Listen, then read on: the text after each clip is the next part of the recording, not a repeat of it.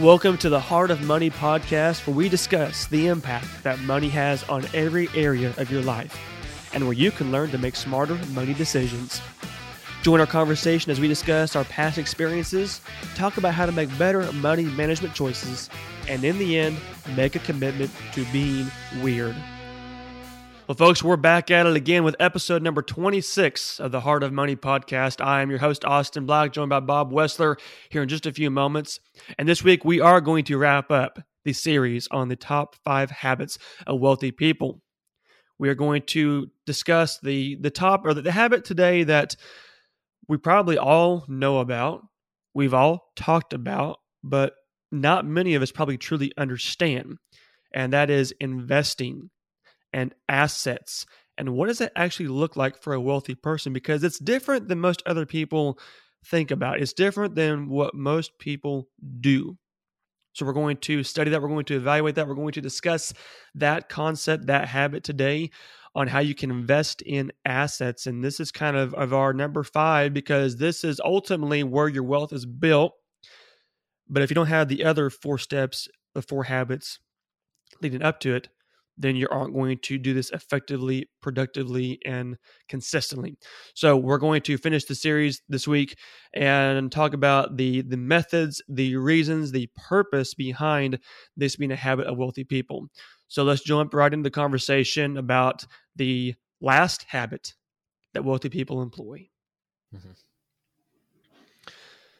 So, Bob, number 5, this is probably one of yours and mine. I'm assuming it's one of our favorites. I know that I tend to put a lot of emphasis on this, and it's kind of the encapsulating habit.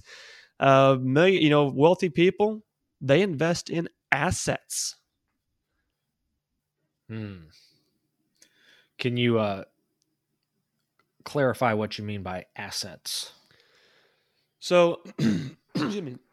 From what I have gathered, from what I have heard, what I believe myself, an asset would be something that grows in value, whether it be physical or not. Something that grows in value. Okay. So the 18 cars I have in my garage aren't assets. They're not 18. I might have 18. Well, if you have an antique, that does grow in value. I just need to hold on to them longer. Exactly. Love this. I don't know if this was a saying or just a comment or what the framing of this was. I think that Dave Ramsey said this a while back, that wealthy people invest in things you can't see. Well, normal people spend money on things that you can see. Okay.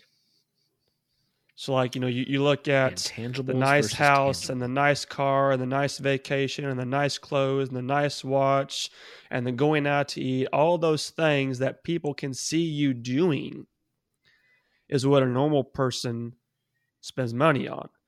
But someone who is building wealth... Or they put on social media. Exactly. Someone who's building wealth is putting money into investments and real estate, which obviously you can see real estate, but you don't know who owns it. They're putting money into just the bank, into cash that they're not going to touch until they retire, so that you're never going to see them actually spend it for 30, 40 years. They are putting money into stuff that grows, but isn't visible, isn't seen by their peers. And the other smart aspect of that is they're not sharing that they're doing that. I think that goes back to the idea of, that's anti-social media, the society we live in that's marketing to got to have this, got to have that immediate gratification. And investing is not one of those things. It is the antithesis of spending. Yes. Spending, you're consuming. Investing, you're delaying for a later, enjoyment, we'll put it that way. The reason I said something about assets specifically was if we're looking at this as to stock market investing, bonds, stocks, CDs, you made the comment of cash. I think that's where that's the reason we put education first, because it helps you decipher where you need to put that money. And I know you were going to touch on this, but the majority of, if not all millionaires, all is a little bit too encompassing, but the majority of millionaires put their money in a 401k. And the great thing about 401ks is that it is dollar cost averaging. You buy it, set it, and forget it. You buy it when the market's high, you buy it when the market's low, but you're not actively engaged in the buying and selling. It's automatically set up for you. And the people that do that and leave it alone are much better off than the people that actively play the stock market. In fact, one of the books that I just finished reading, I wanted to tie these two together from this standpoint, was they took a certain fund and the people that were involved in the fund through a 401k that steadily purchased through the plan had a better return than what the fund itself advertised as its return. Wow. The people that invested in it on their own, where they were putting money in and taking money out of their accord, actually did, I want to say they had returns of 40% of what the fund advertised. And the reason for the difference was they were buying when things were good and they were selling when things were bad. So they were doing the opposite of what you're told to do with investing, of buy low, sell high, which is where everybody that's in a 401k has the benefit of they're buying regardless of what the price is. And it's doing a better job for them by setting it and forgetting it than the people that are actively investing, because the myth that you can time the market is absolutely heinous. Right. And it's one of those myths that you're going to lose a lot of money by playing it that way. Yeah. But yeah, the investing, the thing that I got out of the conversation that was had a couple weeks ago was most millionaires earn a lot of their wealth by participating in a 401k. Absolutely. That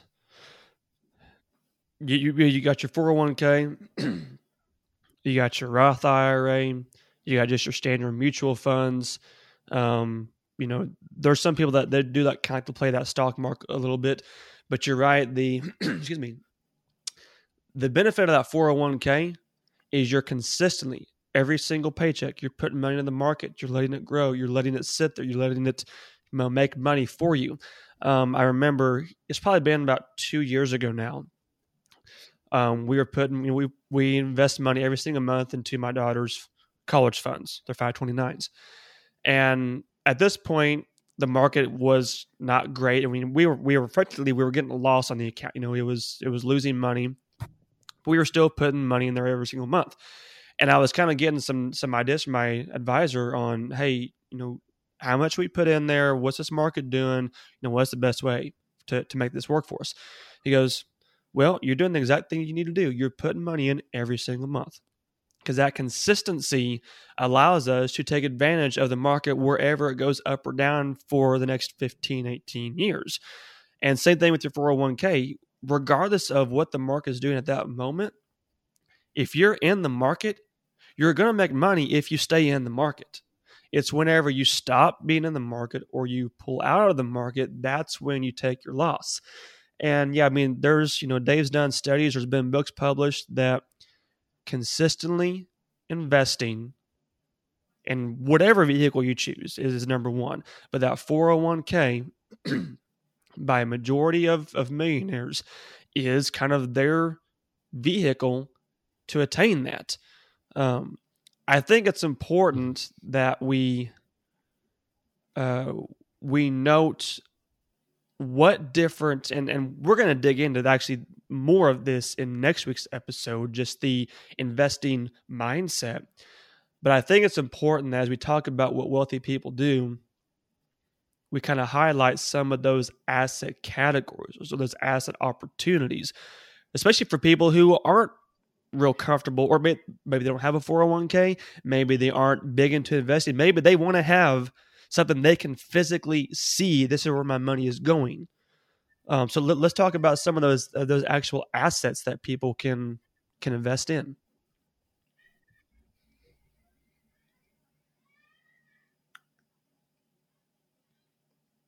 And I'm going to leave that one to you because I'm thinking more along the lines of investments as far as stock and, you know, outside. One of the things I was going to touch on outside of the 401k is, like you said, people don't have a 401k. The real key there is the automatic investing, the set it and forget it mindset.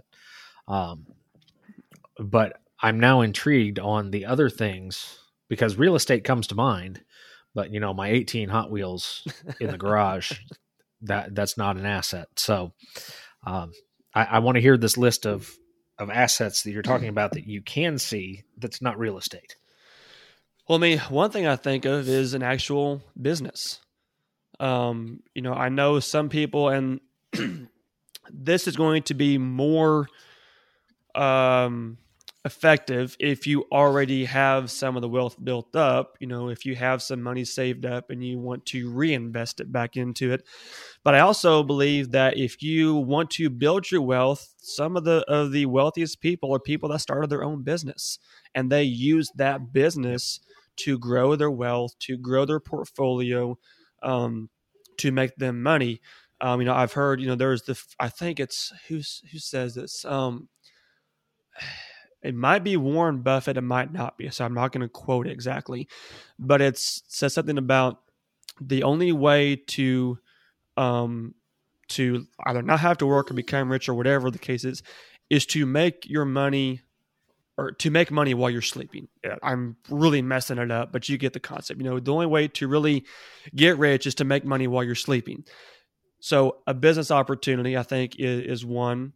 You know, you've got the real estate is one of those things that it's kind of an animal, and you can have, you know, you can have the commercial, you can have the residential, you can have, you know, like some people just like to go out and buy land. You know, so there's a wide variety to that.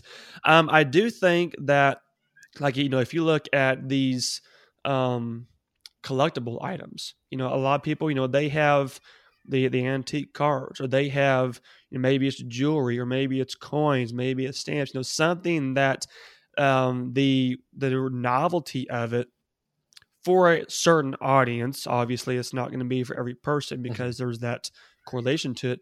You know, that you can have some of those assets. I think, I know, you know, like gold and silver is not a highly encouraged investment because it's a volatile commodity. You know, so, some of those elements. So I would say the real estate, the business opportunities, and then those collectible novelty investments are probably the things that come to mind for me. So my NFT of Twitter man's first tweet that I bought for $44 million that's now only worth $14,000. You're saying that's not a valid investment? Well, whenever it goes back up, I guess it would be. It would, yeah. I'm just going to go with the thought process because you talked about collectibles. And I'm going to rain on your parade on all of those. Sorry. Not sorry. Because there's another side of that. For sorry, not sorry. Collectibles are only going to be worth what somebody else is willing to pay for them. Exactly. And, you know, the NFTs, non-fungible tokens, if you're not familiar with those, that's the new world that we're coming into with Web3 and the metaverse and all that good stuff, that we'll see where that goes. Someday we'll have a conversation on that, but just the idea that this guy put down a ton of money on how many words? Maybe like 4 words. I don't even know how many characters were in the first tweet, but spent a horrible amount of money in my opinion, wasted. And now he's trying to resell it, and it's worth $14,000, or somebody's willing to pay $14,000 for the something that he spent $44 million on. Another example, the Tom Brady last football, last touchdown. He spent a whole lot of money getting that ball, thinking it was going to be Tom Brady's last touchdown ball. And I guess he's gotten some money back on that one. I don't know if that was directly through Tampa Bay or Tom Brady or who, but I think Tom Brady made good on that one. But you know, those are the exceptions. A Honus Wagner baseball card, you know, if you've got one that has survived four generations of usually males in your family, your great grandpa had it, and you're selling it now. Those things are only getting older and they're deteriorating. Artwork. Something to me about artwork is that is its own animal. Yeah.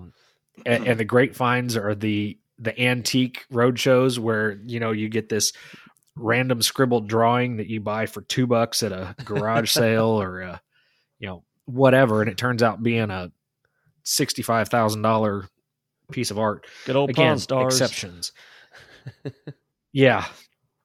And where they made their money was in the people visiting their store and the advertising that went into it, you know? So, you know, that's where the real money was. Right. So collectibles, you've got a niche market. And that would be my last choice out of those three, purely for someone who knew that market, who was passionate about it, and who was willing to hang on until the right person came along, because you're exactly right. It's only worth what someone's willing to pay for it. And more than likely, you're going to have more money to purchase that thing than somebody that doesn't have a good income, good wealth base already. Right. So that's for somebody that's more likely to play with their money than somebody that's trying to create wealth. I think the people that try to create wealth through that avenue, through real estate, and I'm not going to be an expert on real estate because, you know, Dave made and lost money there. But I also want to touch on the building your own business. It's not something that you go in saying, I'm doing this because I'm going to be rich. Right. What is it? 70 to 90% of businesses fail, 75% in the first year, 90% within 10 years. Don't quote me on those figures. That's just what I've been pulling out of my head because that's what I recall. But you don't go into business for yourself with the intention of getting rich. You go into business for yourself because you're fulfilling a dream, you're fulfilling a purpose, you're doing something that you think you can do better than somebody else is already doing. You've created a niche market for a product or a service that somebody else isn't providing, and you're going to gain margin on that. Yeah. Again, it takes capital, it takes money to do that, which is why those didn't come to mind for me first, because those tend to be something where you have seed money, somebody's investing in you, or you have money that you've already not created, but already gained at some point previously, where if we have somebody listening to this podcast and they have very few means, but they have a job and they have an opportunity to invest in a 401k or a 403b or at least a Roth, anything where they can say, hey, I can put $10 a month into an account every month and it's going to buy X, because now you can buy fractional shares of stuff. Yep. Again, something that we didn't have 20 years ago were these online investing where, you know, back then you bought full shares, you had to make a phone call, you had a contract, all that stuff. Right. Now you've got the signing of the disclosures and you put in $100 and you're good to go with buying pieces of shares of companies. Yep. And again, my thought process would be that you want mutual funds where you're owning multiple companies rather than singular stocks. Just the everyday person that is tuning into this podcast can say, I can do that for $10 a month or $100 a month, or, you know, the max that you can put in a IRA is $6,000. Divide that by the 12 months. You've got that much that you can put on a monthly basis if you have no other investment vehicle. I pulled this one from a book too, the Chinese proverb that the best time to plant a tree was 20 years ago and the next best time is right now. Yep. That, you know, you could have been doing this. If you're now in your early to mid 30s or early to mid 50s and you haven't done this yet, start today or start tomorrow, depending on what when you're listening to this. If it's 2 o'clock in the morning, you know, you could probably still call it today. 10 o'clock at night, probably start it tomorrow. But start looking at ways that you can take the money that you are building in your income and move it towards investing so it makes more money for you later. And do it automatically. Do it so that it is coming out of your paycheck, pre or post tax. If you are working for yourself, you should have a good either CPA or advisor or both. You probably have a CPA for one, but an advisor on top of that on what to do for yourself, your company, your employees to have the best benefits for them, whether it be financial, insurance, whatever the case may be. A lot of CPAs, a lot of advisors can do that for you. But make sure that you're investing continuously and regardless of where the market is. Because like you said, the losses are only going to come when you take your money out. Yep. That investment might not be worth as much today as it was 6 weeks ago. 6 months from now, it might be worth double. We don't know. But that's the reason that you invest it, is because there should be an opportunity for growth. And it's why you want to go with a mutual fund over an individual stock, because most stocks don't do as well as a standard index. Again, that's another conversation for another day. But just the idea of investing is you want to do it continuously, automatically, without any thought other than when you can increase what you're putting into that investment vehicle. Absolutely. And that's going to be my 2.5 cents on it. Worth one. Yes. With a 1.5 discount. Yes. Very well said. I think that the thing that I want to leave folks with on this whole topic of habits of wealthy people, I guess there's two things. Number one, Bob, you and I, we have not attained what we would consider wealth yet, I believe. I mean, we're on our way. We're implementing all the practices that we talked about these last 2 weeks, and we are doing what we talked about because we have seen other people do it. We have heard of other people doing it, and we understand that this is the path to accomplish that. But you and I are still on this journey ourselves. So there's very likely going to be things that we will learn as we go that we can share with our audience, and continue learning together. So that's one thing. The second thing is, you know, we laid out the last 2 weeks, we laid out 5 things that are very unique, are very different, but are also very precise and specific. And like you said last week, you can do all 5 of these in whatever order. You know, it's not like there's a set proven standard or formula or guideline. You and I kind of put together what we have seen or heard other people do. We put a numerical order to it based upon what made sense logically. And I believe that you probably do have to start with 1 or 2 before you can hit 4 and 5, just because that's what common sense tells you. But for folks who are going, okay, this is a lot. I'm just starting out, and I don't know what the next 30, 40 years is going to look like for me. Here's my advice. Here's my suggestion to you. Number one, in order to accomplish 1, 2, and 3 that we talked about last week, save more than you spend, plan and set goals, and delay gratification. In order to accomplish those 3 things, you need to have someone to keep you accountable, to support you, to guide you, to motivate you, whether that be a financial coach like myself and Bob, whether that be your spouse, whether that be another accountability partner, someone that can help you get started in the right path to make all that happen. That's number one. Secondly, then, once you have that groundwork in place and you have someone that is guiding you through that, then it's the time to expand your horizons, to start learning, to start growing, to start educating yourself beyond that.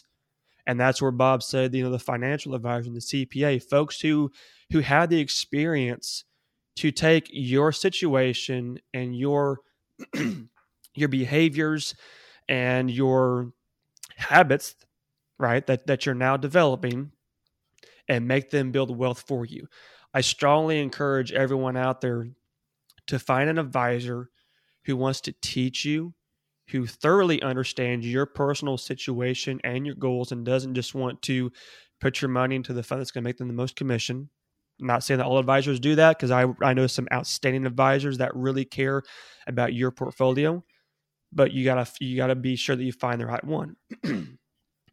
But finding that advisor that's going to help you do this, that's going to give you the confidence, that's going to educate you, keep you growing, those are the people you need in your life in order to make this happen. You're probably not going to do it on your own, but you're going to be involved in the process the entire way. So find that coach, find that accountability partner, find that advisor. Those people are going to be the people that will help you implement this consistently and effectively starting today. What's your thoughts, Bob? Oh, I could have said it better myself, but I didn't. So I think that's an excellent way to wrap this up. And you bring out the point of the advisor. I think somebody that you, like you said, that you have, that you're doing the right thing, somebody that you can use as a sounding board that keeps you, dare I say, on the straight and narrow. When you're not sure yourself, you have somebody that you can confide in or rely on to help you stay the course. And that piece could be a whole nother episode as far as what an advisor does and what type of advisor you want and what to look for, what to look out for. But being able to stay the course and knowing what your goals are. Again, we're not saying do all five today, but you need to start somewhere. And I was really surprised you didn't start with a budget, because none of this is possible without a budget. And I will tell you, Austin makes it sound like we're good at what we do from a money spending and saving and advising standpoint with this podcast. But I tell you that, like he said, we're growing. I don't have it all figured out. Delayed gratification, I struggle with. Budget, unaccounted purchases, I struggle with. We've talked about how I've tried to make that better, but it's a continuous process. And don't try to take all five down at once. Yes. I go back to start with a budget. Start figuring out where your money's going. Tell your money where you want it to go versus it flying off here one day, gone the next second. You got to have a good financial picture, know where you are to be able to tell what your next step needs to be in order to follow these five habits. Absolutely. And Bob, what a great way to merge into our conversation that we're going to have next week. Let's just say that if you like hearing about investments, but you're not sure if it's right for you, tune in next week. We have a very, in my opinion, interesting conversation coming down the pipeline of investing and who's it for, who's it not for. You're going to want to tune in. I'll just leave it at that. But a great transition to talk more about that next week. Fantastic. All right, brother. We'll see you then. All right. Have a good one. Well, folks, another great conversation. And as we were recording this, we mentioned that next week we're going to have the investment conversation. But since we split this up after the fact, that's actually going to be in 2 weeks. I've got a special surprise coming next week. So be sure and come back next week and the week after as we dive into this investment conversation with a very, very unique perspective and commentary on that. But I hope that you enjoyed this series. I hope that you learned how wealthy people build their wealth, the fundamentals, the tactical approaches, the long-term practices that are necessary in order to accomplish wealth, in order to actually create a financial security and future for your family. We're always glad to have your input, so please leave a rating and a review of this podcast. Let us know what you enjoy about, what you want to see us do in the future. We love having you be a loyal listener, so thank you so much for listening to The Heart of Money. Join us on Facebook, on Instagram, and on YouTube to be a part of the conversation there as well, and we'll see you again next week.